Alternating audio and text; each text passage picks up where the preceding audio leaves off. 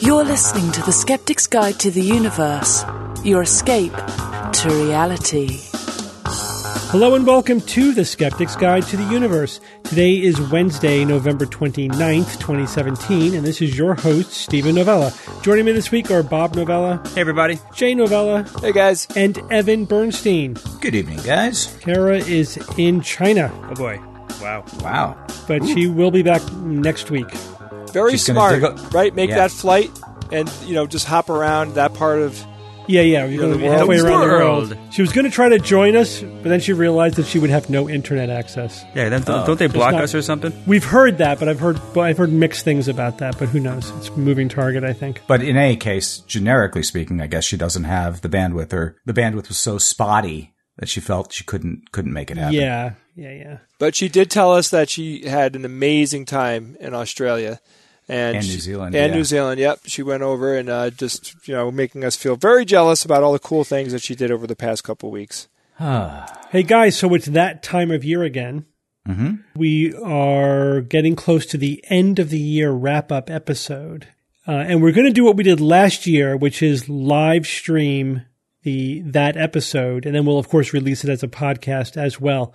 So we're going to be doing that uh, from our studio on December twenty second at eight p.m. Eastern time.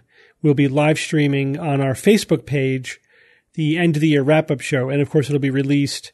That'll be that'll be the um, December thirtieth podcast for that week. So it'll be released at that time. So that means you have a couple of weeks to email us your votes for your favorite episode of the year, best interview, funniest moment, your the most interesting news item of the year, the skeptical jackass of the year, all the best and worst of the year. We'll be compiling the usual re- reviews that we do. It's always a fun episode. Please, please send those emails. Uh, they are a tremendous help to us. I, I we we put a lot of weight on the what the viewers send us, what the listeners send us in terms of best and worst and, and all that stuff. So that would be great if we get a big response, so we, we so we could do less work in preparing. Is that what it's all about? Oh, could we could prepare to make it better. Yes, yes, that's what I meant. exactly. That's what I Yeah. meant. Exactly right. Um, yeah, that's always a fun episode. We're looking forward to that.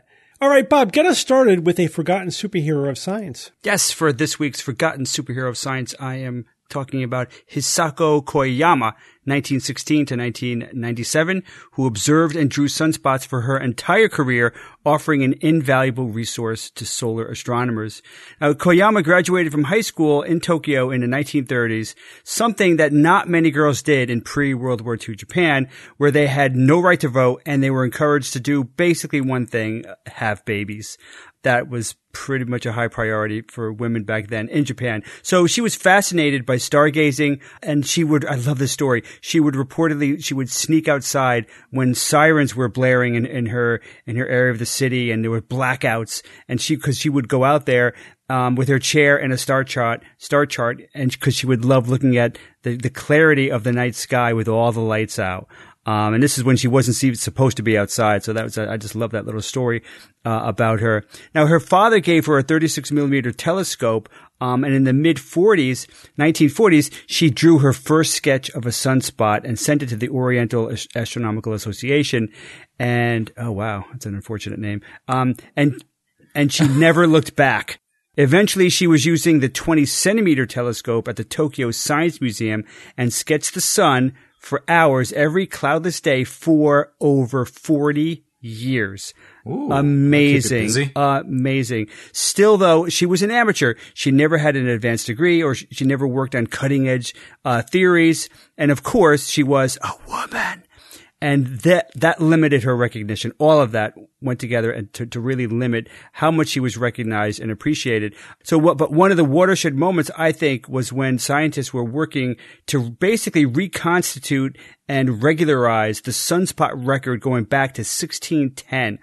Her observations stood out since they were made by one person over a tremendous period of time, and they also had an enormous attention to detail. That means that they used her records to normalize all the other observations. She became her observations became the measuring stick for all the obser- all, Yeah. all the other observations. Yeah, basically, because she had such a plethora of records with, uh, that were in such good detail, all the other records kind of like orbited around hers to like normalize them and make them kind of consistent. Mm-hmm. So, and and the result that now her name has literally been used in the same sentence with other giants in solar observation, including Galileo. So, well done, Hisako. Amazing. So, remember Hisako Koyama. Mention her to your friends, perhaps when discussing Spörer's law, or perhaps chromospheric H alpha line core images. Spörer's law, huh? Yes. What is Spörer's law? Spörer's law basically predicts uh, the changes in sunspot latitudes during solar cycles. Comes up all the time in that one conversation. Sure. All right. So uh, we're going to start the news items with this one about Darwin's finches. You guys know about Darwin's finches, right? Sure. classic, classic. Yeah, yeah, they are they were critical to uh, Darwin's inspiration when he was visiting the Galapagos Islands. He noticed that there were finches on many of the islands, but those finches um, were filling niches that they don't usually fill in other parts of the world, right on the mainland. And what he figured out was that at some point in the past, uh, when the islands were first being made, they were, you know, they started off devoid of life, and then life migrated to the islands. Of you know, finch population must have gotten onto the island and then evolved, adapted to fill all the various niches. So, it, you know, especially the beak, the beak would change in order to be um, well adapted to the particular kind of food that that it was eating. Um, now, of course, if you believe in creation, you would have to wonder why didn't just all the usual birds that fill those fitches, those those niches, why weren't they created on the Galapagos to fill the same niches? Why would you have a finch with twenty different kinds of beaks? You know. Yep. So anyway, that Kinda was sort of the, the- uh, part of the of Darwin's epiphany about evolution was was the finches on the Galapagos Island. Well, a recent study is again using the finches of the Galapagos to make a direct observation of evolution in the act, or at least a speciation event. So this is a uh, something that it's always great when we have long term field observations, like Bob, like you were saying about observing the sun over a long period of time. Sure. There are there are cases where scientists over like their basically their whole career will make some field observations and gather just tremendous amounts of data. In this case, uh, the researchers observed one species of Galapagos finch immigrating to another island that was 60 kilometers away. And that's a, that's a, a quite a distance for a small finch to fly. So they, they can do it, but it's a rare event because normally they won't make it that far. And then once it got there, the probability of it making it back would be rare squared, right? So it would be very unlikely for that to happen. So essentially, you have th- this uh, invader, you know, a, different kind of finch going to, going to a different island where it, it's not the native population. So the the researchers observing this uh, invasion event said, okay, what's probably going to happen is that it will breed with it was a male, it will breed with the local females, and it will just get absorbed into the local population, right? Okay. Sure. Makes sense. Right, and so Um, this this arrival occurred in 1981, and it was a male cactus finch, a Geospiza conirostris was the was the specific uh, species, um, arrived on the island Daphne Major. So this is a rel- relatively larger than the native Geospiza fortis, which is the medium ground fin- finch, right? So the male cactus finch mated with local median medium ground finches, the smaller females, and they were close enough to produce fertile young, right? Okay. Again, you would expect that they would just get absorbed into the local population. But that's not what happened. They've continued to observe the offspring of this uh, invading male cactus finch over the, the last 36 years. and what they have found is that they have produced a stable and reproductively isolated separate population, now, which now includes about 30 individuals. They're calling these individuals, these 30 30 birds, the big bird population, because they're bigger than the native finches, right? These are the offspring. Yeah, these are the offspring. Uh, so they basically just only mating with each other. They're not mating with the local finches. Wow. So they're they're reproductively isolated, and also because of their larger size, they are able to exploit food sources that the native finches do not exploit.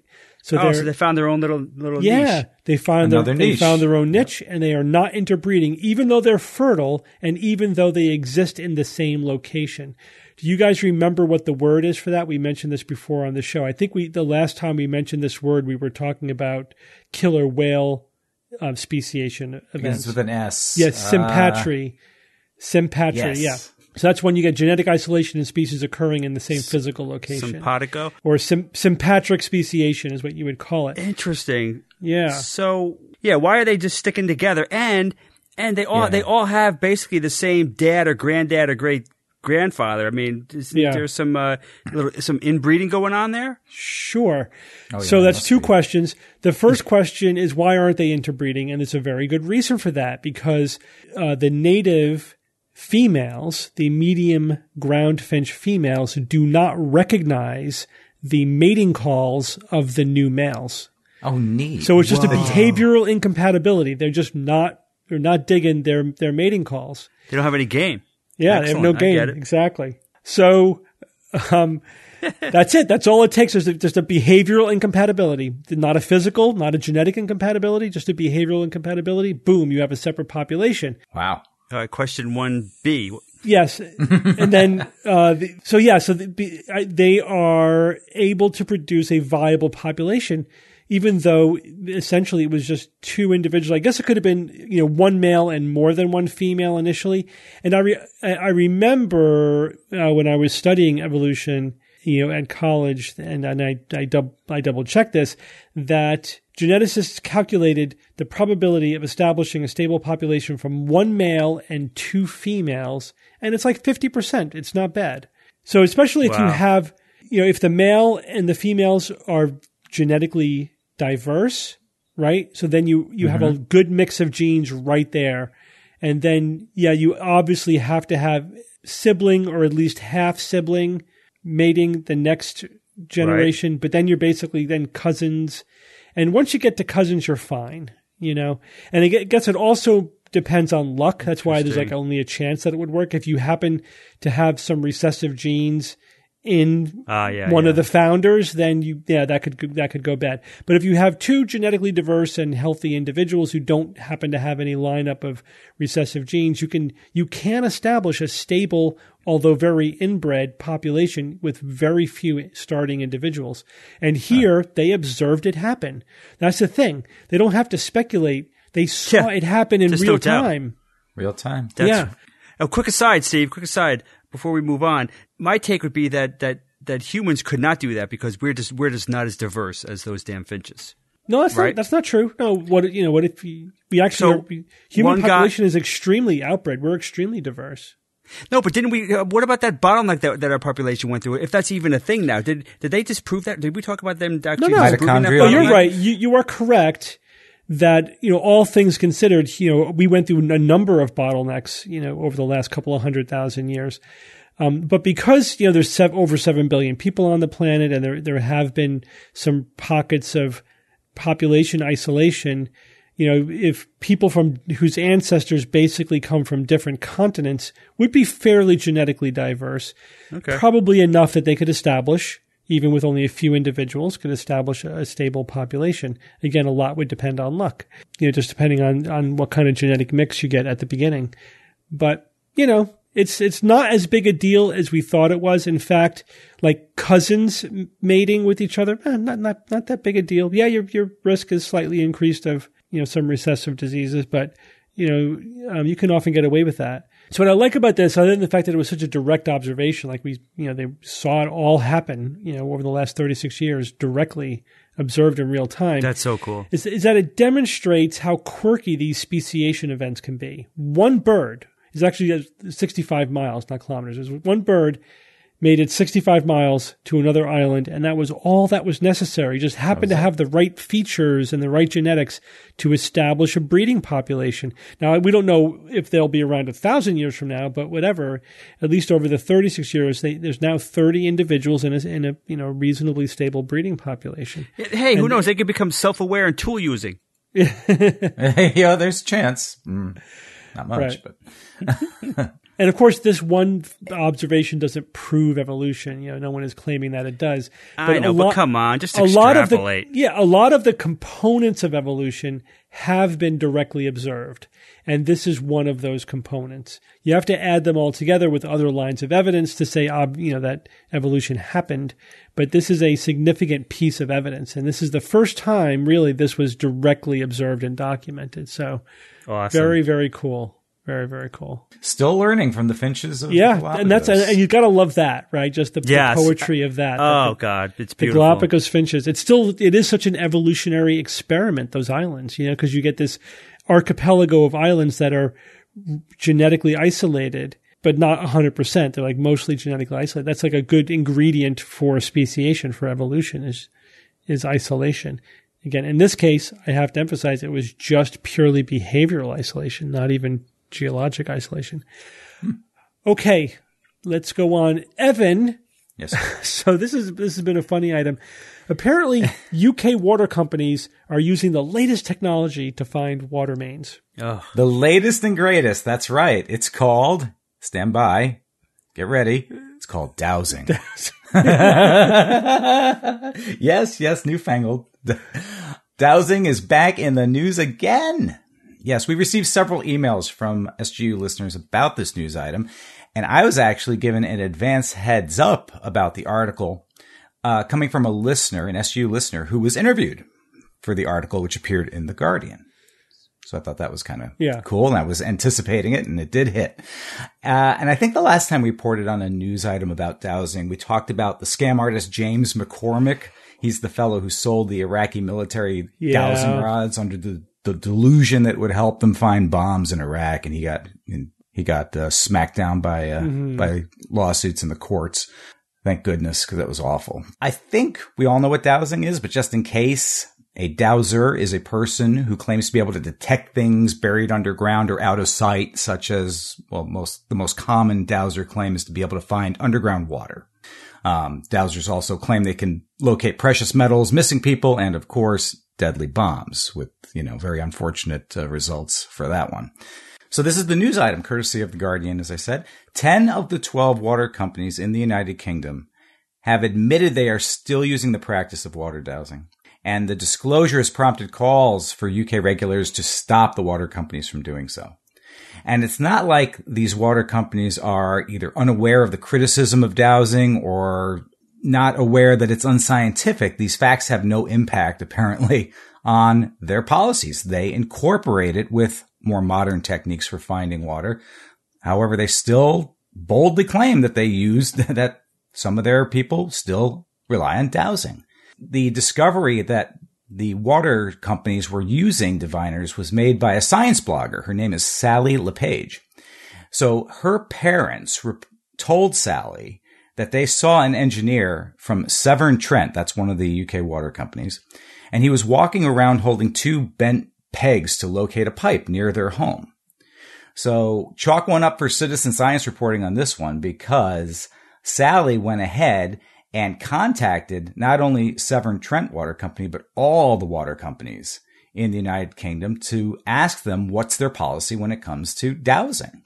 And that's when we discovered that all of them except one uh, still uh, advocate it in some respect. From Severn Trent, they said specifically, we found that some of the older methods are just as effective than the, as the new ones. But although they do use drones, satellites, and other more modern things, they say just as effective. That's crazy. Now, they, uh, the Guardian for this article contacted Christopher Hassall, who is the SGU listener, and he is also a specialist in water management at the Leeds University School of Biology.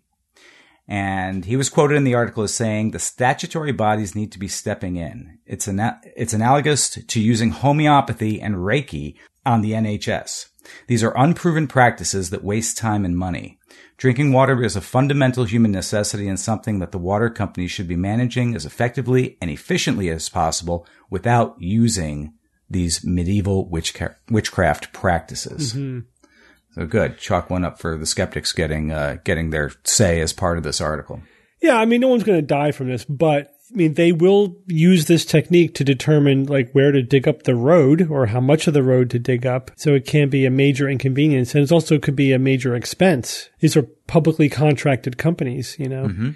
Yeah, that's right. Not without its uh, costs directly, indirectly, or otherwise. Yeah, Uh, not to mention, you know, the public perception of what are supposed, what you would think these utilities are supposed to, you know, embrace science and reject pseudoscience, and that's just not the case i- in the case of dowsing. Yeah. They're embracing it, they're promoting it, and, and whether they know it or not. So, I mean, I, I personally think that dowsing is one of those things that's probably never going to go away because it's just so easy to de- to deceive yourself. Yeah. Essentially, you you know, there's water everywhere pretty much, you know? Mm-hmm. And so if you use any method, even if it's utterly 100% worthless, to like d- determine where to dig to find water, for example, chances are you're going to find it. You mean if you dig deep enough, you'll find water Yeah, you, anywhere? you dig deep enough anywhere. So it's like, okay, so dig there, you know, until you hit water. That's basically what they say. They don't tell you, oh yeah, go down 30 feet here or 40 feet there. They tell you just dig there until you find water. And of course, you would have to do a scientific study. You'd have to say, okay, what if I dig somewhere else? What if I dig where the, where the dowsing didn't tell me or, uh, to dig or told me not to dig or whatever. You, you have to do some kind of sampling. And when you do that, of course, it's, it's worthless. But if you just go by your, your subjective, uh, validation, right? Your, it's, it's all confirmation bias. It's just so easy to convince yourself that it works. Yeah, Randi and the Million Dollar Challenge. I mean, they they had some like steel containers that you couldn't see the insides of, and they had water in some, and they had, didn't have water in others. And you know, no shock to anyone, the dowsers under those controlled circumstances could not detect water that was six inches Yeah. in front of them. Well, that, that was the most common type of application to the challenge was dowsing. Yeah. You know, and of course they've all failed. Just put put the correct controls in place, then the phenomena disappears. Right. And with the water means like they have some idea where they are. You know what I mean? It's not like they're going totally blind. So again, you know, just any guy says, Oh yeah, it works eight out of ten times. Really? How often would it work if you just randomly guessed? You know, that mm-hmm. that might also be eight out of ten times, but they never do the control. Right. So without doing That's the the control, Yep. Yeah, it's like I always can tell when someone's wearing a toupee. Yeah, really? Do you check on it, or you just assume that you're right whenever you? You of course you don't know when you don't detect it. So again, it's just all different versions of subjective validation or confirmation bias, where whatever happens, that will confirm you know your hypothesis because you're not you're not trying to disprove it by doing controlled comparisons. It's dowsing is a great example for you know an early budding Yeah. skeptic Yeah, to wrap your head around because you know the answer is very clear.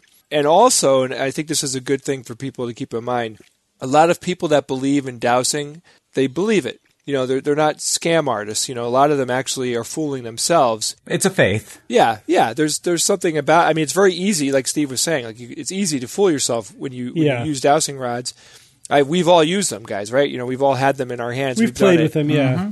I mean, mm-hmm. you know, at the slightest movement could affect whether or not the rods are moving left and right. And and that's where the ideomotor effect comes in, which is you know subconscious movements that you know pe- convinces people that the rods are moving by themselves even when they're moving them. and I, I don't look at this one as one of the big bads. I mean, you can't even put you cannot put dowsing next to Anti-vax or yeah anti-vax as an ex- good example, Bob. Like those two are not in the same ball field No, at all for me. Not, not when you're divining with for water. When you're divining for bombs in a war zone. That, yeah, that, that's that, the thing you that got to realize. a direct harm. Or Yeah. finding kidnapped kids, or Yep. and also industry gets ripped off. I mean, the industry's pu- spending millions of dollars on things like this. You know, very various companies. So it, it- you know, I, would, right. I wouldn't underestimate it. I think, but you're right. It's, it's not doesn't have the immediacy of a medical scam, but still, it's it's pseudoscience. It's wasteful. It can cause harm. But it, it is. I agree. It's a good low hanging skeptical fruit. You know, it's like a really good one to address because the you know it has a couple of simple mechanisms of deception and you know you can easily design a study to show that it doesn't work Real quick before we move on, Steve, do you remember when Perry was writing an article for the uh, New England Journal of Skepticism uh, about dowsing? This was back in the late 90s. Yeah. I don't know if you guys remember this. And he contacted New England uh, has a dowsing association, and he called them in order to get some comments for the article. Did he tell you this? He called them up and he he said, "Hello, I'm who." He introduced himself, and they said, "We don't have to prove nothing to no one," and basically hung up the phone. God. so I always remember that, and that sort of sums up the whole dowsing movement, if you want to call it that. and we don't have to prove nothing to no one. That sounds so much like Perry, though, doesn't it? That's how he told the story. Oh, cla- classic. All right. All right, Jay, there's a lot of talk about net neutrality uh, recently. So why don't we Again. just give us an give us an overview of what is it? Yeah, this is an issue that guys I've been following for quite a while. I mean, I think very early when I, I first heard about this, I was very concerned about it. So back in February 2015, under the Obama administration, the Federal Communications Commission, also known as the FCC, created regulations that internet providers have to follow. And in essence, the regulations ensure that internet providers cannot block or slow access to any legal website or content. So the regulations classified internet access as a telecommunications service. And this made sure that the internet service providers, you know, we call these companies ISPs, uh, they this made sure that these ISPs did not discriminate how broadband was used. This means that all online data was created equal. Doesn't matter what company was pushing the data out, doesn't matter who was looking at the data. Basically, all the ones and zeros had to be looked at as all the same, and they can't say, I like this company more than that company, no favoritism, no- nothing, no, no shenanigans. So Trump appointed a man named Ajit Pai to the FCC chair Oh, as chair, right? Yeah. He was on the commission, right? that's right. He used to. He was on the commission under uh, Wheeler was He the made him the was was the chair uh, in the Obama administration, and then when when Trump took over, he he put uh, Ajit Pai back in, in the chair seat, and Mr. Pai has made it his goal to get rid of net neutrality regulations. And under under Pai's new plan, internet providers would only have to disclose how they're managing online content. I'll say that again. They will only have to disclose how they're managing online content. So, right out of the gate, these companies are going to make their own online content much more readily available than their competitors. So, let's imagine that net neutrality is taken away. This idea that all content is deemed equal and, and has to be given the same exact connectivity to the internet and, and access to this to this data once net neutrality goes away, what, what the internet providers are going to do, they're very likely to charge companies, say, like Netflix, more money just to stream their content, something that they're already doing today. They're just going to say, well, you know, we're going to charge you probably in the hundreds of millions of dollars a year to continue streaming your content at very high uh, bandwidth, right? You know, with, you know, with the- ability for millions of people to gain access to your content, and they'll do this to Google and Facebook and all, you know, all the all the big players on the internet. Um, they're also likely to come up with tiers on how we, the consumer, are going to be able to access the internet. So, for example, you know, you'd have what the what you're hearing a lot of this now, like the slow lane or the flat the fast lane. So, for a lower cost, you can have very slow internet speeds and have limited access to places on the web. So, like if you buy the slow lane thing, you might not have access to Netflix at all because that is going to cost you more money.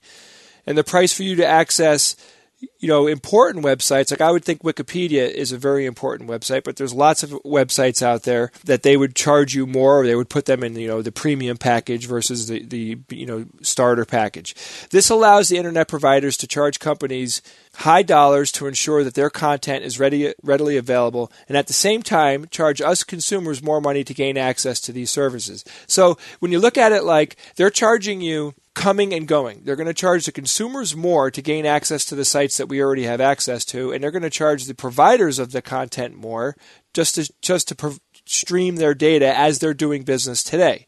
Which means that the internet providers are just going to make more money and are not increasing the service at all. Or they'll just give priority to their content. Right, of course. Right. I mean, the first thing they're they're going to do is they're going to say, "Hey, we're, you know, company X, you know, we have we own these 15 different you know companies that could be a media company or whatever. They're going to have the absolute best connectivity you could possibly imagine and make you know make their websites Yeah. even, even faster than they are today. So the FCC recently revealed its plan to get rid of all the current net neutrality regulations, and Pai argues in the plan that net neutrality net neutrality regulations are, in his words, last century utility style regulation. He says he wants an open internet, thanks Pai, and thinks the current regulations are stopping ISPs from improving their services and that it's limiting growth on the market. This is absolutely incorrect.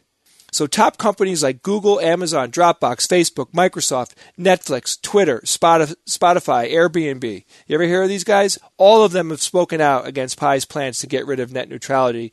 And Google actually put out a, a formal statement. A lot of the companies put out formal statements, but I liked what Google had to say. They said the internet should be competitive and open. That means that no internet access provider should block or degrade internet traffic, nor should they sell fast lanes that prioritize particular internet services over others.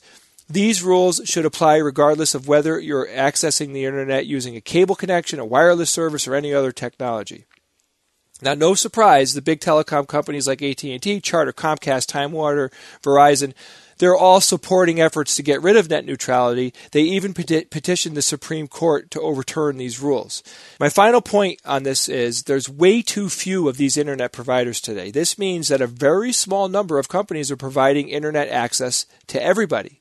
You know, it's not a monopoly yet, but it's pretty damn close. It gives these companies profound levels of control over the market.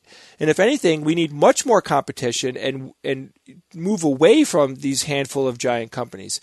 We should be treating the internet as a right to humanity, meaning every I, I think ideally everyone should have access fiber optic level level access to the internet. You know, it's a utility at this point. I need electricity. I need access to water. I need access to some form of heat, you know, like oil or gas or electricity for heat. And I need internet. I mean, imagine your life without the internet. Most of us are using the internet all day. Mm-hmm. It's it's what it's how we conduct business. It's how we we manage our our personal lives. You know, it's I think it's in everybody's direct interest to really read about net neutrality and understand how severe this is. The the vote is going to come up December 14th, I believe. And you know, when they voted in, they're saying it's likely that the the repeal of net neutrality is going to happen, meaning that this guy is going to get what he wants, and these these internet providers are going to start controlling things from a very very powerful position on how the internet works. Experts are saying things like it's going to ruin the the current ebb and flow of the way the internet functions today. So go to battleforthenet.com, read about it, and get involved. This is a big one, guys. Yeah, Jay, my my understanding is that the key, you know, from a from a, a technical point of view, the key is that what what was decided in the Obama era was that ISPs are common carriers, and that's what enabled them to enforce net neutrality. And what they're proposing now is that they take that away. They do not characterize them as common carriers, meaning they're not subject to the rules of net neutrality. Right? So that that's that's the key bit. The legal underpinnings, basically. Yeah, Uh, the way it is, the, the reason why they they uh, characterized ISPs as common carriers because that was the only way the FCC could do it. But Congress could pass even more solid uh, net neutrality laws. Oh, sure. So yeah, they're the definitive lawmakers, yeah, so- definitely. Yeah, so the, the FCC's order was really just a patch because they don't really have the authority to do anything else. So within their authority, they were able to make ISPs common carriers, and then the net neutrality applies. But Congress could just say ISPs, you know, just they could just they could legislate net neutrality at a higher level. In other words, and um, make it so that it's not something subject to just how the FCC chooses to carry out, you know, their their mandate. Um, so we would lock it in more more securely. So we not only do we need to keep this from happening, we need to, you know, ideally, we, if you believe in net neutrality, you'd want to go one step further and and pass legislation that would lock it in. You know, Yeah, I, I hate to say this, but a lot of experts are saying it's very likely that net neutrality will be repealed. yeah. All right, Bob, we had a very interesting visitor to our solar system recently. Yeah, uh, before Halloween, it was very interesting. Uh, for the first time ever, we have detected an object that has entered our solar system from outside. Uh, this was detected last October 19th by NASA's Pan-STARRS 1 telescope, which looks for asteroid uh, threats to Earth. So that's a, I just love that, that, that, that telescope is part of the team looking for these asteroids. Do we need to qualify this? You know, it's the first like large object we've detected from outside the solar. Well, I mean, yeah, I, out that stuff. I- I, mean, we're bombarded with you know particles from all over right, the which, universe. which is, and I thought about that, which is why I said object. I wouldn't call cosmic rays Okay, all right. So that's your qualifier. Okay. object. So how do we know that, that the asteroid was interstellar? Essentially, it was detected with a velocity that was just way too high to originate locally. It was uh, sped up to a point of, uh, let's see, 100 uh, ni- 196,000 miles per hour or 87 kilometers per second. That's after, that's a little bit after the sun got a hold of it and sped it up a bit. But uh, even before then, when we first detected it, this thing was just going way too fast. Uh, the sun essentially just can't produce a, a velocity like that. Um, and, and it's also faster than anything we've ever launched. So this thing was flying through. But it also means that the sun can't stop it. So it's definitely just passing on through. And I think in a few years, it's actually going to be, you know, pretty gone. I mean, we're not going to be able to really detect it after the first quarter of 2018. I mean, it's just really, we're going to lose sight of it very fast. I mean, because basically, you know, it is hard to see and relatively small. Uh, but how small? It's actually um, 400 to 700 meters, uh, but more on that in a moment. Its official designation was initially unknown because we never named an interstellar object like this before. Like, wait, we have no precedent. This is the first time. So if, Time to set the yeah, precedent. eventually they came up with a nomenclature for such things, uh, which in this case is interstellar object. I think it's one L. It's one and then a uh, a vertical line. I guess that's an L, but one L two, 2017 U1. Luckily, uh, the Hawaii-based astronomers that saw it first gave it an official, unofficial name of Oumuamua, which means in Hawaiian scout or messenger. Um, I guess you could call it Oh, muahaha. Um, that's just an alternative pronunciation. Um, the object was, uh, was, uh, was kind of a surprise and not a surprise all at the same time, which is, which is interesting. Theory says that, that planets like Jupiter sent many planetesimals hurtling out of our solar system or into the sun bi- millions and billions of years ago. Actually, the Jupiter probably sent out a, most of, of the of the solar system out, say goodbye, never to see again. Um, now other solar systems should basically do the same thing, right? Uh, so the fact that rocky bodies from other solar systems are entering ours kind of confirms these theories, which is which is pretty awesome, of course. Bob, even more, right? If you have a solar system that has a hot Jupiter, so basically a Jupiter that migrated in, all yeah. the way into a very Knock close orbit, yeah. it could have knocked out everything in the inner solar system. Yeah. Yeah, they could be. Yeah, they could be devastating. Get this: uh, extrasolar objects probably pass between the Earth and Sun a few times a year, a few times a year, but we've never seen them because they're you know they're very difficult to spot. They're you know small, far away, or our telescopes uh, just were not up to the task. Now, but one surprise here was the uh, was that uh, this asteroid was not a comet.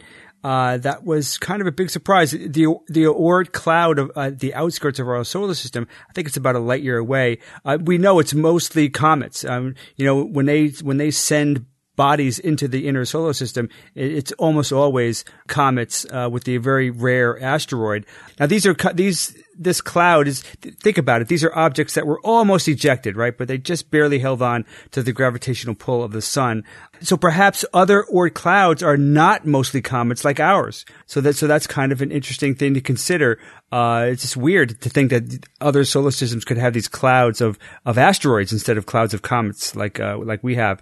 The biggest surprise, though, of course, is the shape of the object, which everyone, I think, lots of people have seen that that uh, that artist's uh, rendition of of what this thing looks like in the news. This is very bizarre. Its rotation shows a greatly varying albedo, or basically just the uh, reflectance coefficient of re- re- uh, reflectivity, which points to an object 10 times longer than it's wide. 10 times longer. Now, no object in our solar system varies in brightness this much. At best, you may see something like 3 to 1, but, but not, not 10 to 1. Try to think of a good analogy. Imagine a spinning sword uh, if the sword the sword would be very bright if you could see its full length, but then when once it rotated and you were just looking at the point directed right at you or the hilt, it wouldn't be very bright at all. And this is basically what we're seeing, and it's the best explanation we can come to to to explain why the brightness varies uh, by by an order of magnitude. So clearly, it's long and thin. Uh, now, many people have been calling it cigar shaped, but I disagree. It's clearly doomsday machine shaped. Um, I think we should be looking for pure anti-proton beams, but I'm just throwing that out there. Um, uh, I think it's shaped like the Discovery uh, ship from 2001: A Space Odyssey. yeah, fact, it may be a spaceship that you know had a mishap and is just tumbling end over end. yeah, it's cool to think that, but no. Unfortunately, Carrie Meech, Carrie Meech of the University of Hawaii said, uh, our observations are entirely consistent with it being a natural object. Um, so kind of a bummer, but hey, it's It's still a spaceship built inside of an yes, that that, that Well, that's what I was it. thinking too. It's But perfect camouflage. Luckily, we may see even more of these in the future because, like I said, there's at least two or three of these kind of flying through between the, the, the Earth and the Sun every year. That's a lot. Mm-hmm. But now that we've got you know upgrades to telescopes like the Pan-STARRS one, I think we're going to be noticing uh, a lot of these in the future uh, more often. So that'd be really cool to see these things. And who knows? There was even some talk of uh, trying to send. Um, uh, some some rocket to the one to this one uh, that they recently saw, but I think that's just too far away at this point point, going way too fast. But yeah, it'd be very cool to see because we could, like I said, there's nothing in our solar system that is so skinny and you know and so it's so big and so long. So who knows? This could point to new you know different types of solar systems that could produce such biz- bizarre asteroids. Yeah, it's interesting. It's a little scary though to think that there are things whizzing, you know, that close to the Earth, you know, at, at high speeds coming from outside the solar system. We, we might not even see them. You know? Yeah. Oh, absolutely. Yeah. Right. Yeah, and boy, what can we do about one. it, right? Mm, there's not. I don't think there's anything we can do about it. Not yet. If we don't see it, nothing. How- if- right? Yeah, How do, you, the- how do you defend? to detect it very early, as early as possible, is the first thing we got to do, and that's what Pan-STARRS is doing. Thank you, Pan. Yay! Well, everyone, we're going to take a quick break from our show to talk about one of our sponsors this week, Syfy. So, as Steve knows, it's lonely being a degenerate a hole unless you have an imaginary flying blue horse to talk to. So, this December, horses fly in Syfy's twisted new series. It's called Happy. For me, the funniest was seeing Christopher Meloni. He's that he was the the cop from uh, Law and Order Special Victim Unit, but here he plays a corrupt ex cop turned hitman who who's adrift in a world of casual murder, soulless sex, and don't forget betrayal. Of course. That's better than soulless murder and casual sex. Oh yes, always. So basically, after a hit gone wrong, his inebriated life is forever changed by this tiny, relentlessly positive, imaginary blue-winged horse whose name happens to be Happy. Happy, uh, voiced by Patton Oswalt, of course. Nick reluctantly partners up with Happy to find a little girl who is kidnapped by a deranged Santa. Best kind of strange. Santa. it's it's like a cop show on acid with this twisted redemption story, and they're the ultimate odd couple. The show Oh, yeah. has one WTF moment after the next. Oh, and it's based on the extremely graphic novel by Grant Morrison and Darick Robertson. Yeah, so check out Happy. It premieres December 6th at 10, 9 central on Syfy. All right, guys, let's get back to our show. All right, Jay, it's Who's That Noisy time. All right, last week I played this noisy.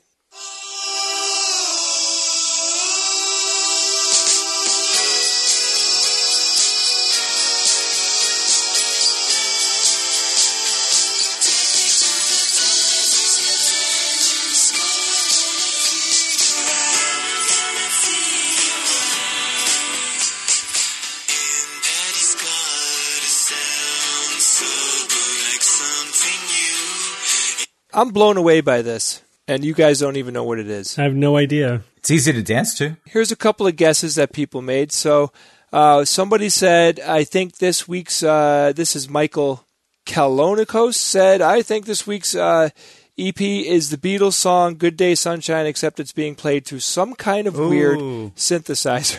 synthesizer. Well, that would be a really extraordinary and weird synthesizer, but no, that's not correct. But there is a little bit of something there that was worthy mentioning. And I will say that, oh, I got 50, 60 correct responses. Whoa, really? Yeah, yeah, Whoa. which was really cool. I, I like to know that the people that pay attention to who's that noisy actually you know know what this is because it is a, a milestone.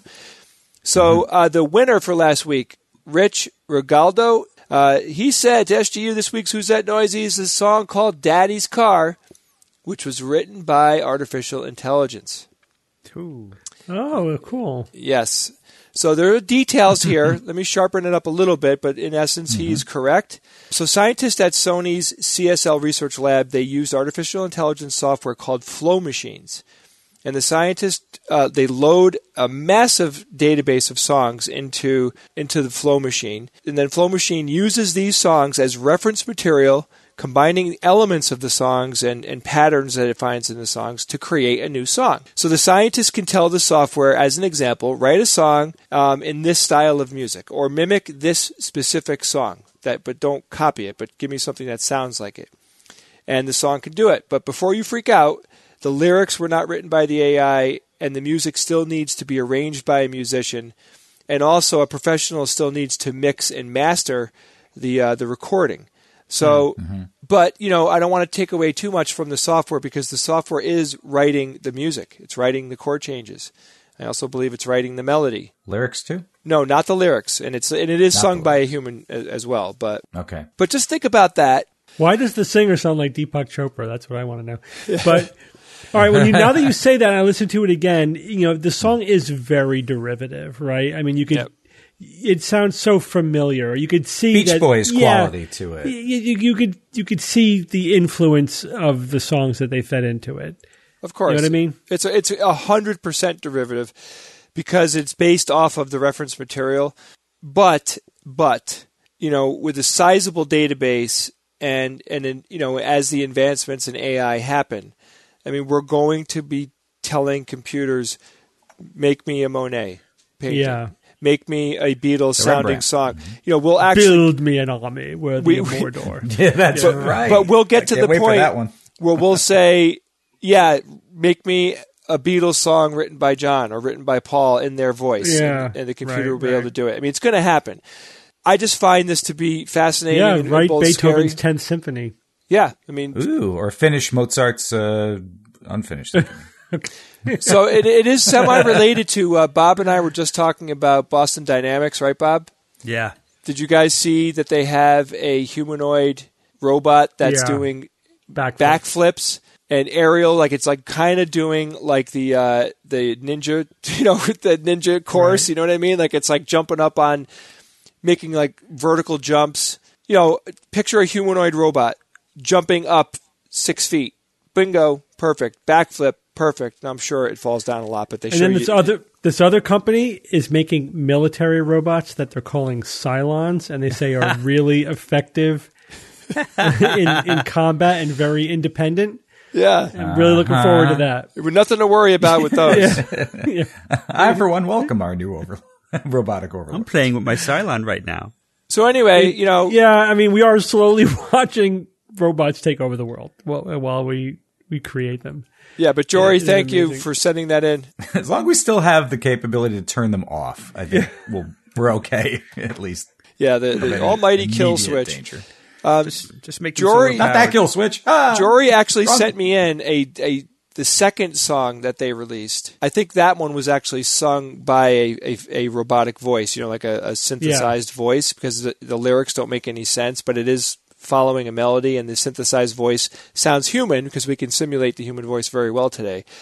But I picked this one because I'm a Beatles fan, and you know, I just thought you know people would be able to understand the song better. But it's happening, so there you have it. And let's uh, jump right into a new noisy. And this noisy was sent in by a listener named Alex Garner.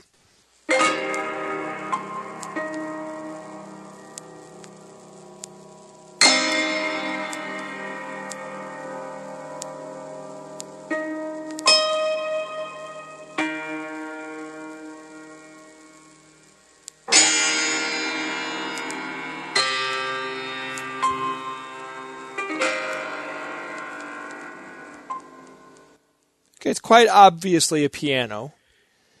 Mm-hmm. Give me the specifics. That's your task, young Jedi. Email me at WTN at theskepticsguide.org. And please send me in any cool noises you heard, especially anything Christmas related. Let's dive right into the holiday. All right, thanks, Jay. Hey, we have a great interview coming up with Britt Hermes that we recorded at uh, the recent CSICon. Now, this is going to be about a 20 minute excerpt from a 50 minute full interview. If you are a premium member, then that uh, full interview will be released today at the same time the podcast is released as premium content. So you may want to skip over the abridged version and go right to the full interview. And if you are not a premium SGU member, well, you should consider becoming one. For just $8 a month, you could become an SGU premium member, support the SGU, support skepticism throughout the multiverse, and get access to extra content like full uncut interviews. Just go to theskepticsguide.org and click on the Become a Member button. All right, let's go on with that interview right now.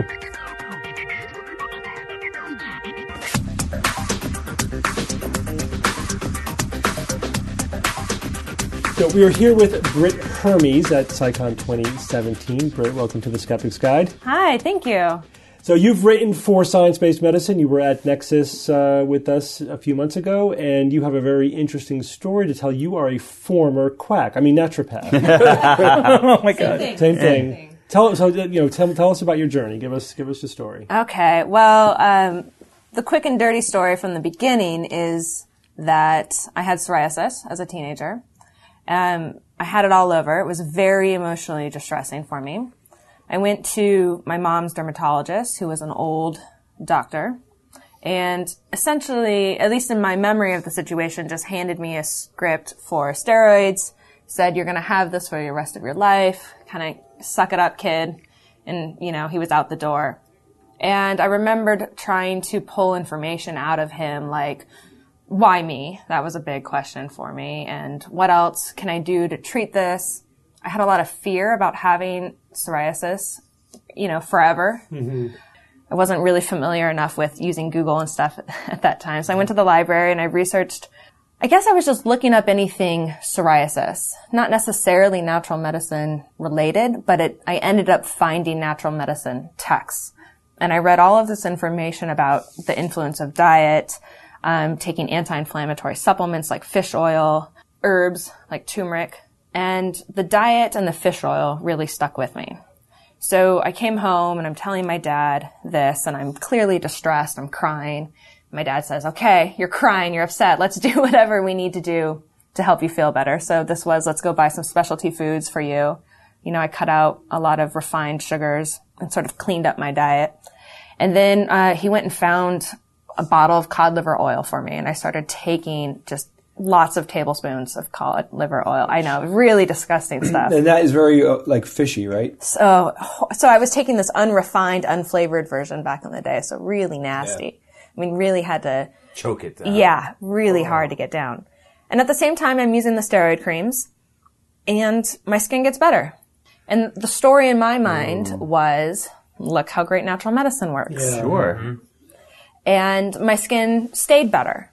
And I started to feel better because I was no longer drinking soda and I was eating better foods and you know, I started to build this whole story in my mind of how wonderful alternative and natural medicine is. And my evil doctor just wanted to suppress the symptoms, right? This is a classic naturopathic phrase. Suppress the symptoms. And that became this driving force for me. And this story just started to evolve where I believe that any disease could be treated naturally. Mm-hmm. So down the road, I go to college, I get a degree in psychology. I had a health psychology teacher who was really into natural medicine. He did a lot of motivational interviewing and talked about healthy diet. He actually sold supplements to his students. So he was really, yeah, doing stuff he should not have been How doing. convenient. Yeah. She was. But he was saying all the right words for me and just feeding this idea. I decided that health psychology or this idea of using lifestyle to treat disease was where I wanted to go. I'm researching grad schools. I find Bastyr. And now I'm reading phrases on the Bastyr webpage that say things like science-based natural medicine, you know, rigorous curriculum, groundbreaking research, the best of modern medicine and evidence-based natural therapies. And I thought, oh, this is brilliant. How come, how come everybody's not doing this? Right. This sounds sounds wonderful. this mm-hmm. sounds wonderful. So I totally believed all of the marketing. And next thing you know, I'm enrolled in Bastyr, going to school and fully drinking the Kool-Aid. Mm-hmm. And it was delicious. It was really Yeah. tasty. Mm-hmm. So, did you feel at this point, right then, if we take a snapshot of uh, you at your happiest, did you feel like you were experiencing privileged information, like you were one of the few, the lucky, The enlightened. the enlightened that stumbled into something wonderful? Yeah, there definitely was a sense that I knew better. Yeah. That I knew better and I was being given special information and, and what a privilege to go to school at a place like Bastyr and learn medicine plus some. Mm-hmm. And how, how fortunate And they I were, am. they were, was that part of their um, story that they were selling? Yeah, for sure. So they they really lead students to believe that you're trained in all of the traditional medical sciences, mm-hmm. plus you learn all of this other useful information. Yeah. But unfortunately, this useful information is just pseudoscience. Mm-hmm. It's it's homeopathy. It's water therapies. It's energy medicine. Just out of curiosity, how, how expensive was the education? Forty-five thousand a year. So after I decided to leave leave naturopathy, I went back to school and I ended up getting a master's in biomedical research. And I had to retake real science classes. And in that moment, in getting my master's, I realized that the real sciences that I took were not taught at a graduate level. They were crap. They were crap. Uh, watered down. They were definitely watered down. They were definitely at an undergraduate level. I was not where I needed to be in order to do a master's. But we're we're missing a big part of the story. Yes, here. you are. Right, and, I, and I'm dying. I'm all about story. Okay. So, all right. So we hit the peak. You're happy. You're you're dancing on your way to classes. yeah. Money's flying out the window. yeah. And then what happened? Like, where, where Yeah. what was the, the click over to reality? Right. So I graduated Bastyr in 2011. I got licensed. I worked in a, you know, a fake residency position. So naturopaths have these fake residency positions. What's the degree? What's the degree? ND. Naturopathic doctor. ND. okay. ND. Yeah. Yeah. We're not a doctor. Let's Or make not a doctor. Yeah, right. Uh, so in Washington, I can call myself a doctor or a physician. I could call myself a primary care physician. So I, I practiced fully believing I was a primary care doctor. I worked in Washington for about a year and a half. And then I moved to Arizona where I got licensed and worked there as well. And there's also a really broad scope of practice for naturopaths there. So in Arizona, I could actually call myself a naturopathic medical doctor. So I could use the initials NMD. Oh, that Which is totally deceptive. Totally deceptive. Yeah. Uh, and I got a job in a sort of an integrative clinic there. Was all naturopaths on staff, but there was also a chiropractor, massage therapist, and acupuncturist. So we, we did this sort of, you know, like woo woo integrative. Oh, yeah. It's, it's holistic. Wow. Exactly. Exactly. And we would work, you would also, uh, inter refer to each other. It was Yeah. a nice little business I model. love that. Right. That's like a, a that's like a this professor in a college making you buy their book that they wrote for the course that you're taking. Isn't that convenient? So you have to buy your three hundred dollar textbook to take your class. Wow, interesting. But all right, so yeah. keep going. So I'm there. So I'm in Arizona. Yeah. I'm using these fancy initials. Uh, my boss specializes, my former boss specializes in treating cancer patients. Mm-hmm. So I'm seeing sort of a, a, a regular clientele, although, you know, I'm doing a lot more woo woo stuff now. I'm doing a lot of detoxification, a lot of intravenous therapies, but I'm also building my practice. So my former boss says, you're pretty slow. You're building your practice. I'm busy. All these cancer patients. Why don't I train you on how to do some of these naturopathic cancer therapies? And I said, that's great. I'll make more money. I can sort of work as your little assistant and New skill set. Exactly. New skill set, learn how to mix these fancy IVs. So I was mixing fancy IVs, you know, vitamin C and glutathione and herbs and all sorts of stuff and learning to give it to patients. Um, of course, you know, in their arm, in the vein, but also I was learning how to do intravenous injections through a cancer port. So kind of dangerous. yeah, Yeah. scary. Scary. So for our audience, uh, uh, cancer port is Is uh, something that's placed underneath the skin to have a direct sort of intravenous. it's permanent, right? Line. Or temporary. Yeah, long term. It's long term venous access. Yeah. So we started, or my boss started, um, giving many patients this drug called Ukrain. It was originally made in the country Ukraine, or the, its manufacturer is Ukrainian, so he named it after where he comes from. And shipments of this drug were arriving from overseas. And the patients that were on it were sort of on a kind of chemotherapy-like drug schedule where they would taper up to a certain dose. So one a week, two a week, three a week, and then maintain this dose and then taper back down. And we would do cycles of this. I guess, which is something similar to chemotherapy. But what would the effect be on them? It wouldn't be chemotherapy like like in terms of hair loss or how? would- They believe that it did have chemotherapy like effects. And so what was interesting is that either patients would say that they don't feel anything or they would actually complain of chemotherapeutic like side effects, like feeling fatigue or um, nauseous, for example. anything not subjective like hair loss or No. But not, yeah, none of that. None of that. no, no, no. Yeah, all stuff that's hard to measure. Right. I think. And one day, oh, and so patients were paying thousands of dollars for this drug. No insurance. No insurance. Mm-mm.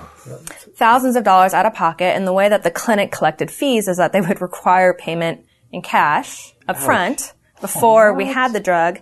And uh, the money would go through a money wiring system to Austria, where the drug was being mailed from. And this happened outside the clinic.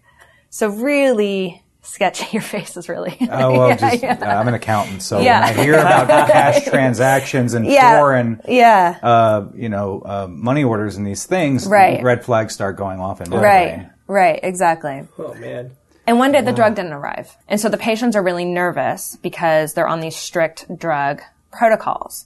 And so my boss was telling patients that if you don't maintain the schedule that we tell you, the drug isn't going to work, the therapy isn't going to work. So now all of a sudden the drug isn't showing up. They've paid $10,000 to get this drug up front and And he, he kept no buffer of, of drugs. just I in think I know where this is going. Yeah, so do I. Yeah. So people are concerned. So I say to my boss, the Ukrain hasn't showed up.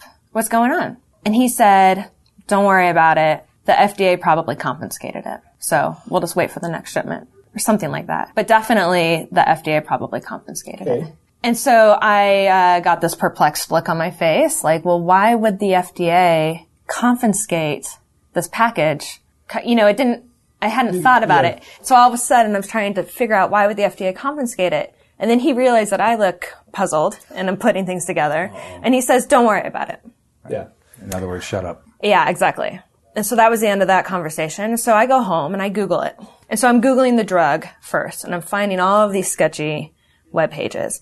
And then I'm trying to figure out what it means to import this drug.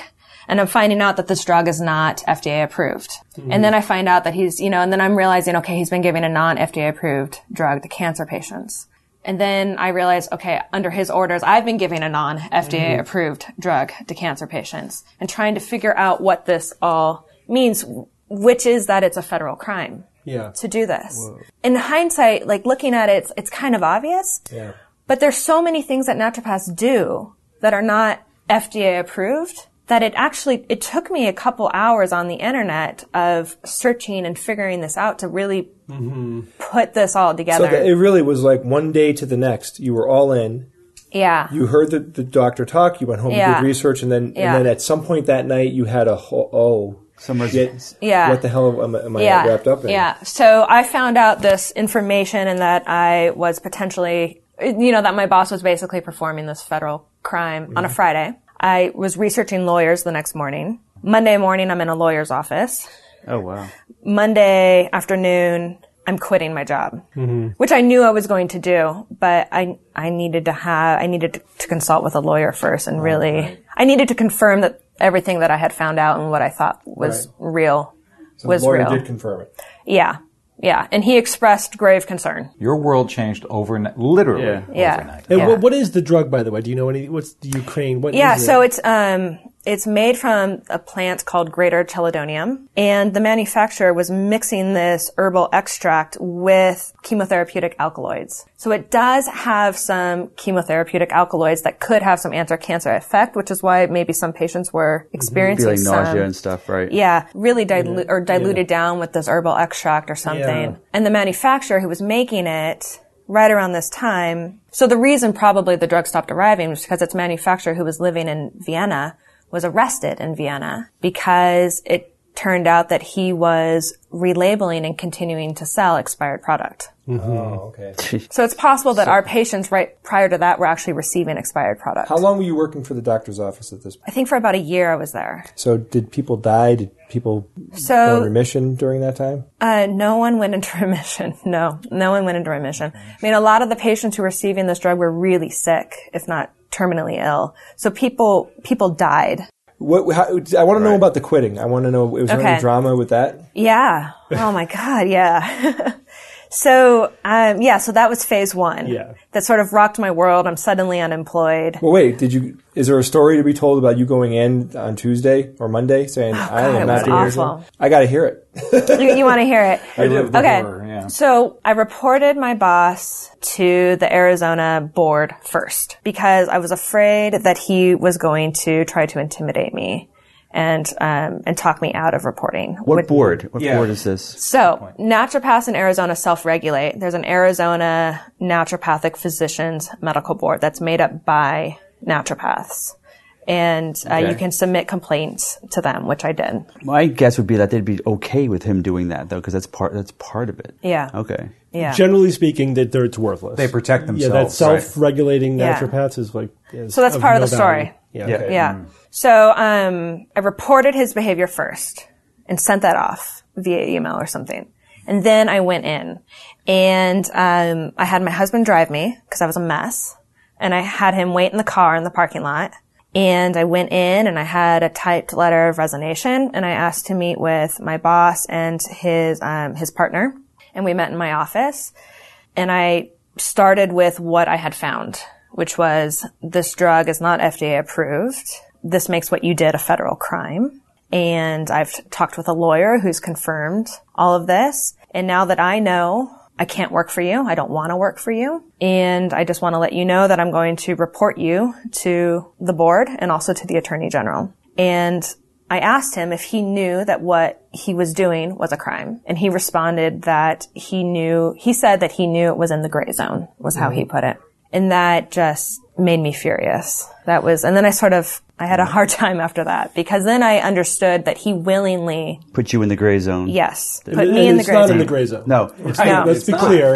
Not in the gray zone. Right. But he willingly put case me in this position. Right. Yeah. and intentionally. And when I asked him about this drug and what was going on with it and to sort of teach me some information about it, he purposely withheld this information from me. So he didn't even allow me to, to make a decision. He didn't you do know. a full disclosure to you as he should have. at the very Exactly, least. exactly. And uh, it wasn't clear to me that his business partner understood this detail of it either. Oh, okay. That's Yeah. that's interesting. So the business partner didn't. She was very upset. She so she was in tears. I was in tears. And then he tried to intimidate me, and he said, "You know, if you are going to report me, you're going to go down too." And all of this type of behavior. So it was a very contentious, terrible conversation. And then I had to go back to work there for a month. I had to keep working there for a month because if you just leave a practice, it can be patient abandonment. So I had to be around for another month and provide some sort of continuity of care and to see patients in the final days and transfer them to other that must other have been doctors. It was horrific. that must have been a horror story. Oh my god, I'm so sorry to hear that. I mean. I, I've never even heard of that. I mean, Steve, Yeah, you, you must have, abandon but patients. I didn't know that. Yeah. So you had to have a transition. Now, meanwhile, what's he doing to you? yeah, he's intimidating me. You know, we're not talking. You know, if I see him in the office, so I planned my schedule to work when he wouldn't be there as much as I could. But you know, he was very intimidating. Where Mm-hmm. you know, standing tall, staring at me, mean face. So, what did he end up giving the patients as a medicine when his supplies weren't being replenished? Nothing. So they all just stopped. The treatment just stopped. So then That's the right. Arizona board did what? Yeah, so so this was happening, and it took some time for the Arizona board to investigate, but they essentially delivered my boss, my former boss, a letter of reprimand that said, "We received this complaint. You shouldn't do it. Don't do it again." Mm-hmm.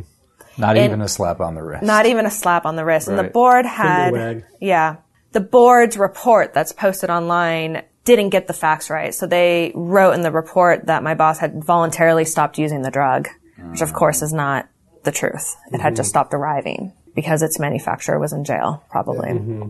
Yeah. So there's a whole new level of frustration with So that. So there's a whole report. new level of frustration. Also, in the meantime, you know, I got a phone call from a long time mentor and good friend of mine who's a very important person in the naturopathic profession. He served as the president for the American Association of Naturopathic Physicians. And he's calling me to tell me that this isn't a big deal and that I should just go back to work for my boss and that he said, no one got hurt. You're the only one who cares. Mm. Wow. And, and to just get over it, basically. Was that a big wake up call in and of itself? Yes, Yeah, I that would was- imagine. That was devastating. Yeah. That was absolutely devastating. Yeah. And I got off the phone with him and I was more upset, I think, in that moment than I was, you know, or just yeah. as upset. It was absolutely devastating. It was basically, he was, in my mind, just telling me that this is okay. Naturopaths can do whatever they want. Yeah. They can break the laws. We all do it. Yeah. Get over it. You're, he even said, you're a naturopath after all. Yeah. Mm-hmm. You're one of us, so drink Oh, even good more. Kool Aid. Yeah. So what's great, you know, there's the hero part of the story is that you're you did not have motivated reasoning kick in and wipe this from your from the front of your mind. Meaning, like you actually took it on the chin and said, "Wait a second, this is wrong," and your brain didn't do some fancy footwork to make you be okay with it because you had invested, you know, a decade of your life to get to this Got position a lot of money. and money. So yeah, so you know, it's, it's fascinating, you know, because you've been on both sides now, right? And you and there was a time when you were looking at science-based medicine. Were you saying at NECSS as the enemy, right? And what was that like? First of all, I mean, it's just fascinating for me to get to rare opportunity to get you know a view of what we do from the other side. Like, so what were you, what was your thoughts about that? And then how did that shift for you? I mean, because that was a complete 180 degree Right. turn. Right. So as a naturopath, you mean what were my thoughts Yeah. about? Yeah. So a lot of what I was exposed to as a naturopath was Stephen Barrett, Mm-hmm. um, and then you and Gorski. Mm-hmm. And I, you know, the, the running thought was, you don't know, you don't know. Yeah. And I, I used to have sort of like this delusional kind of fantasy where it was like, well, no, if I, if I met you, mm-hmm. I would be able to talk to you and I can talk science, I can talk medicine, I can talk about the soap note and, you know, throw out medical words and things like this and, and convince you that I'm medically trained. Because the crux of it is that I really believed I was medically trained. I didn't know what I didn't Oh wow! know. Yeah, right. And so, and I thought the only problem was, is that you, you guys were so close-minded. Yeah. You know, you never took the time to come to Bastyr to think about or, you know, take the time to learn about what I'm learning to know that, um, that it's legitimate. So I could really just sort of turn off that, whatever that cognitive dissonance was or whatever, you know, whatever problem I was Yeah. having with, with that argument. You know, people often say to me, oh, you could have done more good from the inside, which I do not believe. That's BS. Uh, I do not believe. It's But it's no because it, it, I, I I agree with you that it's not true because it's not open to revision. Right. You know, it's like it, it's not self-regulating. Right. You know, so it, it doesn't have a system by which it corrects itself. There's no self-correcting mechanism within chiropractic or naturopathy or acupuncture or homeopathy or whatever. Mm-hmm. And so, no, they, they can't be regulated from the inside. They can't be reformed from the inside. That's been tried with chiropractic too. Utterly fails. If they were going to reform themselves, they would have. You know, Right. they wouldn't be where they are, where they are now. Right. So, Britt, did the guy that you worked for did did he ever get in trouble in any way? nope, no trouble. slap on the wrist. Slap on the wrist. And he's Still, still- practicing, still practicing. Still treats cancer patients. Yeah. Still highly Still respected in the profession. Yeah. Sure. Yeah. Yeah. He's called me a criminal. Oh yeah, Of Oh, course, you're the bad because you're. Whoa. You're the Right. trader now, right? Yep. Yep. Yeah. Well, welcome to the team. Thanks. And thank you so much. Like this was a fascinating interview. I really, I, wow, what a story. Thank you. Thanks. Thanks for having me. It's time for science or fiction.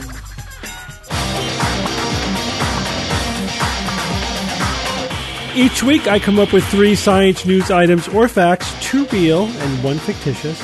Then I challenge my panel of skeptics to tell me which one is the fake. We have a theme this week, but the theme is based upon a news item. I don't know if I've ever done this before. Is one science news item that I was able to derive four facts from. So these are four things about this one news item, which has to do with how smart are carnivores. So I'll tell you what they did in the research is that they actually counted the number of neurons in the brains of different members of the carnivore family. So the, these are questions about the results of the comparisons that they made. Got it? got it. All right, here we go. Item number one dogs have twice the neuronal density as cats. Item number two, on average, domesticated species have significantly lower neuronal density than their wild counterparts. Item number three, contrary to what the researchers expected to find, carnivorous species did not have greater neuronal density than prey species. And item number four, the raccoon was an outlier among the carnivores with a neuronal density equal to that of primates. Bob, go first. Uh, okay. Twice. Dogs have twice the neuronal density as cats. Twice. That seems a little much. Um, blah, blah. On average, domesticated species have significantly lower neuronal density. Oh, interesting. So if you're domesticated, you get stupid. Hmm. I can kind of see that, of course. It's really easy to see that, but maybe too easy. Uh, let's look at the th- third one. Carnivores basically are not s- smarter than prey.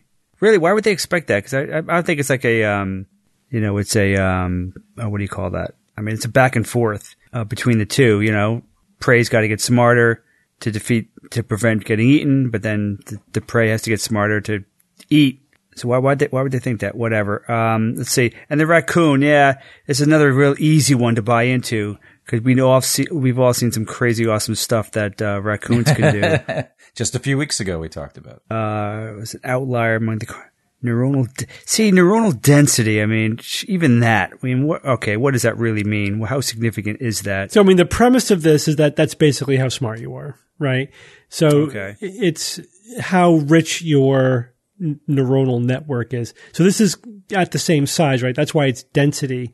So if you take two animals that are the same size with the same size brain, you know, one of them may have twice as many neurons as the other, which means in the in the species with fewer neurons, they have more other kinds of cells in their brain, you know, but they don't have as many neuronal connections.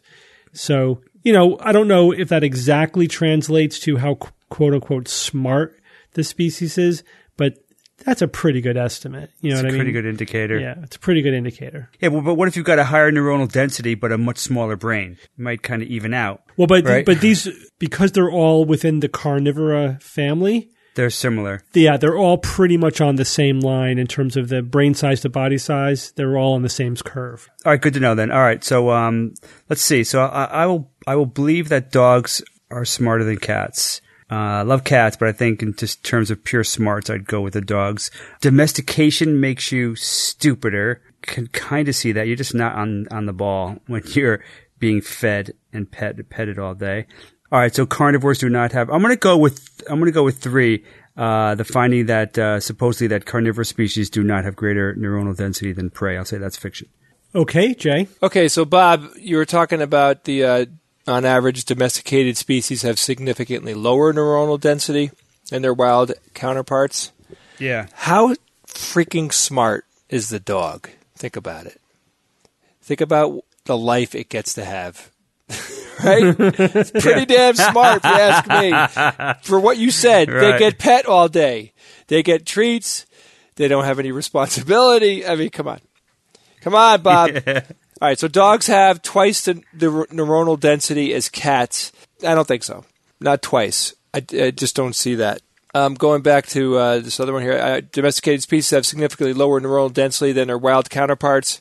Sig- significantly lower. What, what does significantly lower mean? You know, what percentage are we talking about? But I, I don't see that than the, than a wild counterpart. You know, we're, we're breeding them for behavior and for looks, but I don't know how much that that, that breeding is going to affect the, the, the neuronal density. I just don't see that one. So that one's on my list.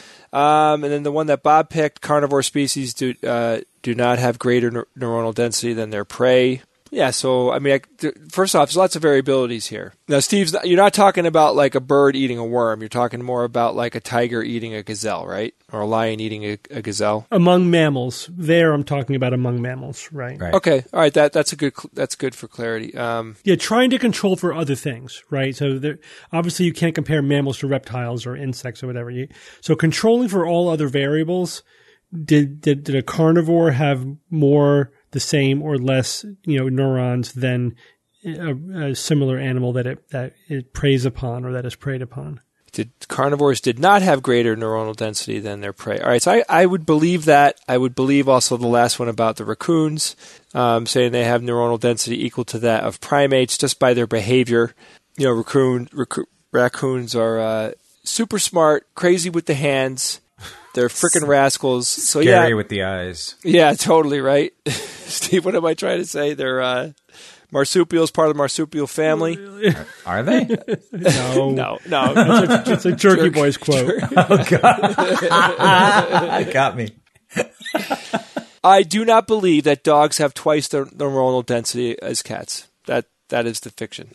Okay, Evan. I agree with Jay. I think it's the one about dogs and cats. And I would imagine uh, evolution has a lot to say here.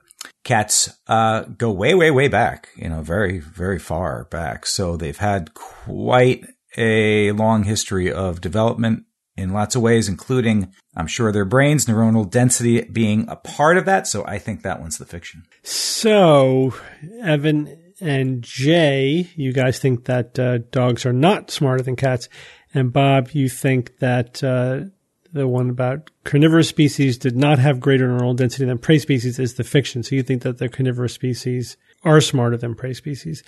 So you both agree on two and four. So we'll do those uh, first.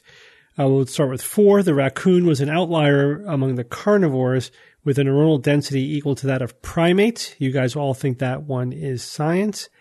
And that one is science.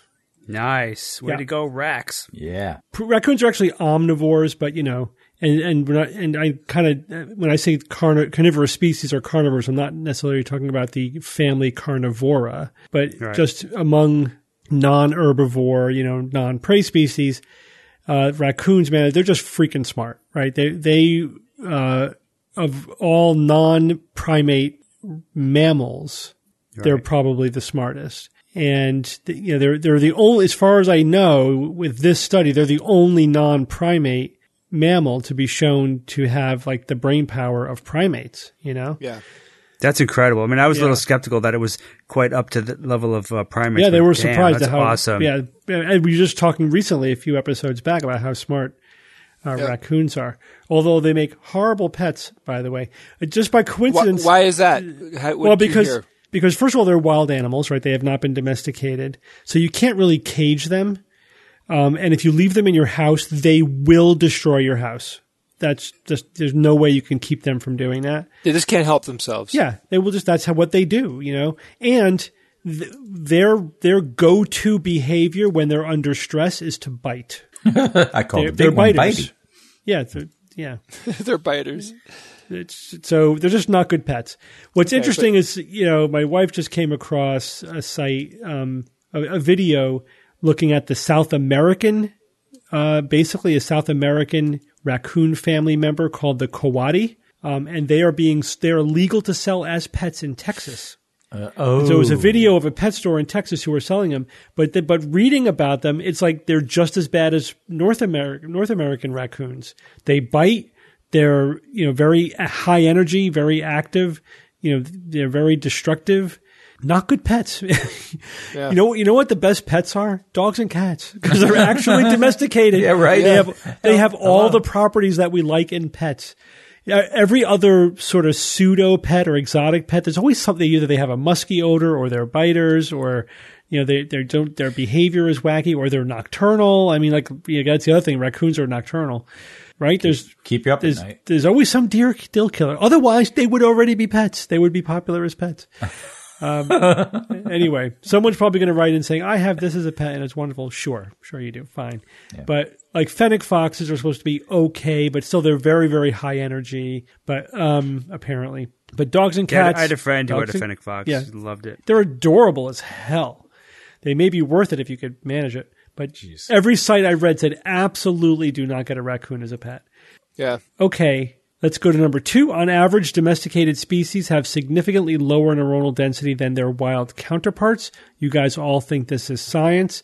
Uh, this was something that the researchers expected to find because uh, the theory is that when we domesticated animals, they did become dumber, if you will, because they don't need the the cunning to survive in the wild, right? Right. They don't Makes have to sense. hunt their own food. it right. makes a lot of sense. Mm-hmm. But this one is the fiction. Damn. They Oh, did, that's son not what they found. bitch. They Oh found my that gosh.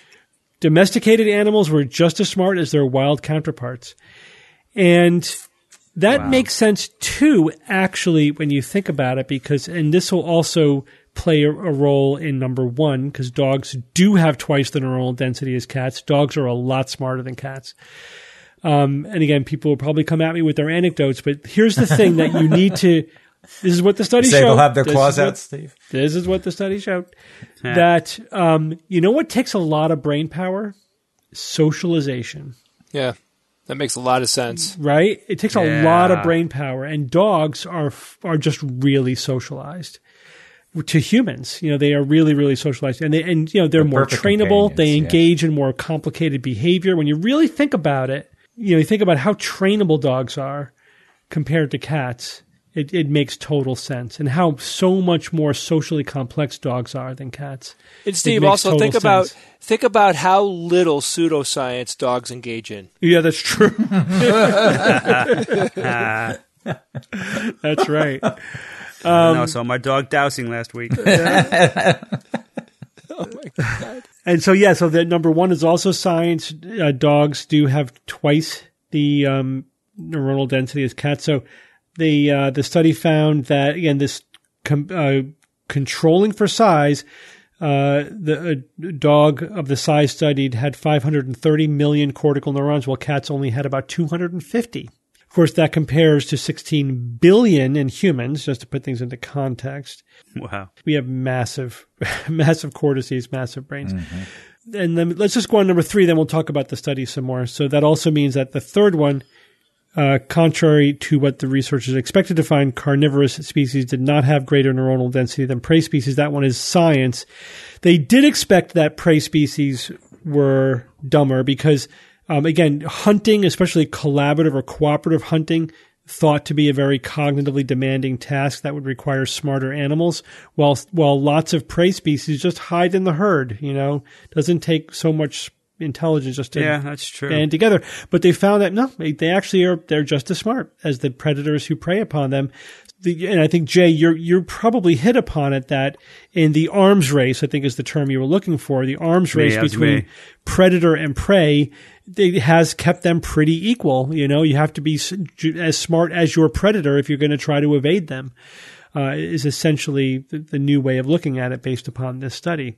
They found some other things as well. Uh, interesting relationships between the size of carnivores and how smart they were. So, generally speaking, smaller animals were smarter than bigger animals, but the dog being the peak. So now if you do look at the carnivora family, not just carnivores, but the car- carnivora family, dogs were the smartest. And bears were the dumbest. Bears Uh, are the dumbest. Yeah. Why? In fact, cats have 10 times the neuronal density as a bear. Wow. What?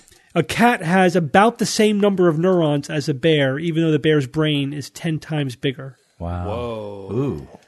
So there's just something about being real, and that was a general trend that once you got bigger than a dog, your neuronal density went down. Interesting.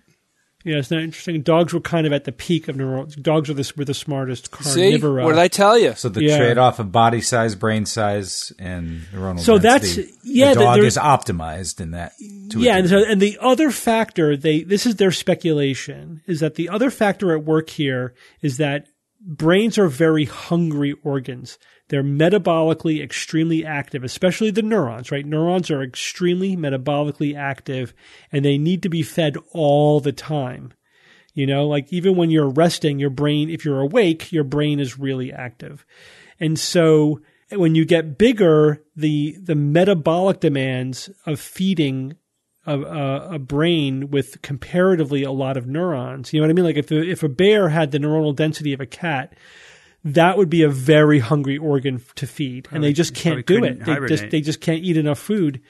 So there's a, there's another selective pressure there to make the brain less metabolically hungry, and so that you get less lower neuronal density even at the bigger sizes. So that's what they think is going on there. Okay. which is interesting. Sense. Hmm. So you take all, you know, you look at all this data, and basically what they're saying is socialized species, even if they're domesticated, are are smart. Um, you know, so the domestication doesn't necessarily make animals dumb. Prey species can be just as smart as the predators that they're evading. Dogs are smarter than cats, if you want to put it simply. I mean, again, it's hard to define quote unquote smart, but they have a richer neurological existence than cats do, is the way they put it. And raccoons are freaking smart. Yeah. That's what this study shows. Very interesting. I love this study. Very interesting stuff. Uh, did it say what Yeah. Bigfoot's uh, neuronal density was? Big feet. oh yeah, well, they they would probably be in the primate, right?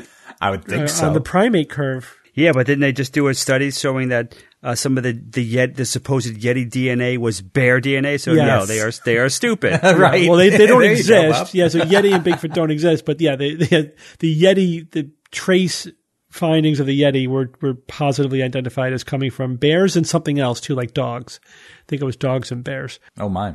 But no bears. Yeti, Not Yeti, at least. not Yeti.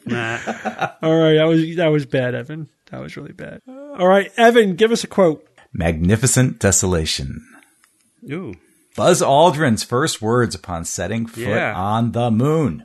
Awesome. Yeah. He- he- Great and the title, title of his book um, that he wrote 2010, uh, very appropriately so.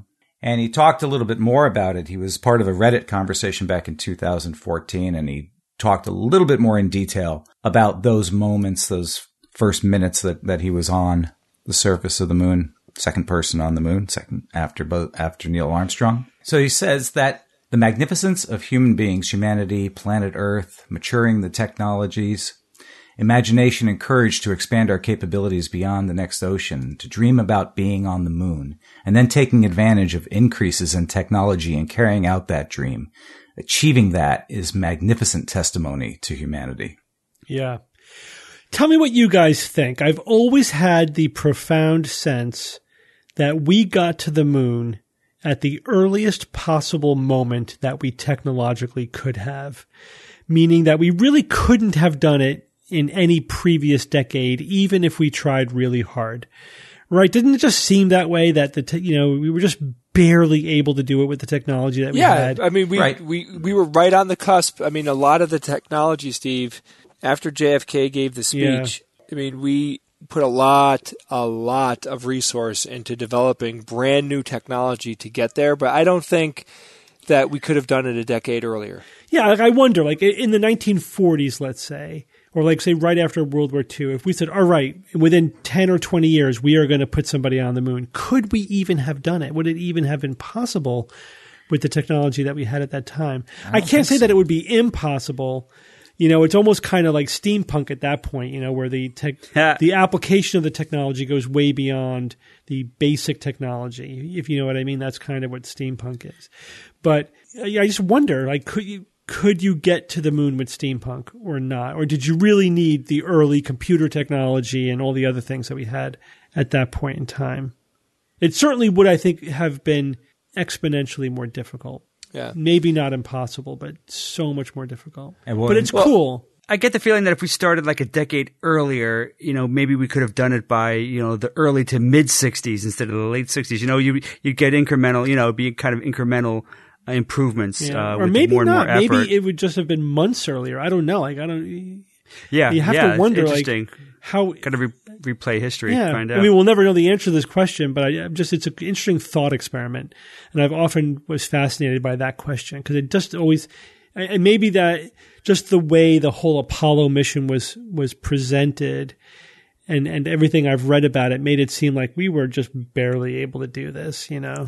Yeah, but just and there's many examples. One example that comes to mind is the is the idea, the fact that uh, the very first databases that were created were were created to track all the the thousands upon thousands of components that went into the hardware that they built. Yeah. Uh, the- you know, Right. these are the very first databases, and now you know you think of database. It's like how, how could we couldn't even live our life as we live it without databases? Something that's kind of like as you know as innocuous as a database Yeah. You- was Yeah, birthed was kind of birthed in the uh, in that era in the '60s. And could you have even done that? Could you give, have built a sophisticated enough rocket without the you know the the you know having a database to track everything? Uh, you know, who knows? Right. And of course, like the Maybe first, not. Maybe not. the first Mercury launches were done with human, you know, calculators, yeah. right? Yeah, computers, but they were rapidly transitioning over to mechanical computers. Right. right. Um, and you wonder if the moon was would have just been too much, or if you know, I guess they could have brute forced their way, I guess, to the moon even without the computers. But it just seems like it would have just the probability of failure would have gone way. Oh up. yeah, I that's so much a- more risky. Yeah, one way to think about it is that Risky they might have pulled it off, but the risk would have been massive. If you ever play Kerbal Space Program, that yeah, video it's game, fun. Yes. really Mhm. fun. I mean, I mean, it, you get a really very interesting perspective and healthy respect for how complicated this is, and that's a video game.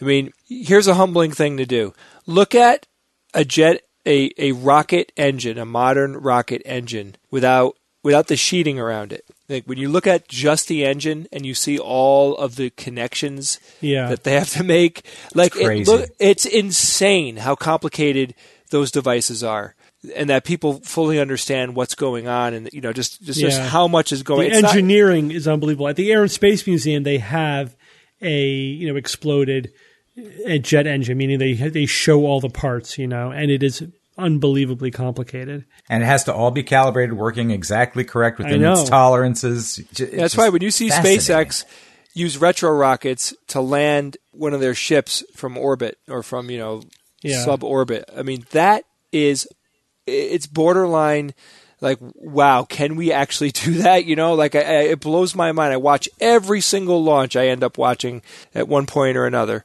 I'm just blown away by it and, and it's it, it is a testament to human achievement and how how much we can affect reality like how much we can Yeah. squeeze out of reality Yeah, and not just hum- humanity. Um, I mean, we're we're now creating things, and especially in terms of like software, pure software creation, we're, we have these constructs that no human understands. Yeah. No single human can encompass it's it just gonna get and worse. that and that's just going to get worse. We're going to have every, we'll have many many everyday objects that no no person. Not only do they not understand it, they could nobody could understand it. It- I mean, that's where we're going, and it's going to be awesome. yeah yeah All right, guys, don't forget December 22nd, 8 p.m. Eastern Time, Facebook, the, the Skeptics Guide Facebook page. We will be uh, streaming our live end of the year show. Please send us your votes for Best the and best worst. and worst and funniest and everything of 2017. All of it. And thank you guys all for joining me this week. my pleasure brother Steve. And until next week, this is your Skeptic's Guide to the Universe. The Skeptic's Guide to the Universe is produced by SGU Productions, dedicated to promoting science and critical thinking. For more information on this and other episodes, please visit our website at theskepticsguide.org, where you will find the show notes as well as links to our blogs, videos, online forum, and other content. You can send us feedback or questions to info at theskepticsguide.org. Also, please consider supporting the SGU by visiting the store page on our website, where you will find merchandise, premium content, and subscription information. Our listeners are what make SGU possible.